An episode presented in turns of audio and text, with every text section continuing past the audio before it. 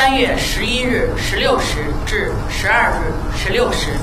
本市新增本土新冠肺炎病毒感染者三例，其中确诊病例两例，无症状感染者一例。门头沟区、顺义区、朝阳区各一例。目前已开展流行病学调查和密切接触者的追踪，对涉及的风险点位进行排查，对各类风险人员进行分类管控。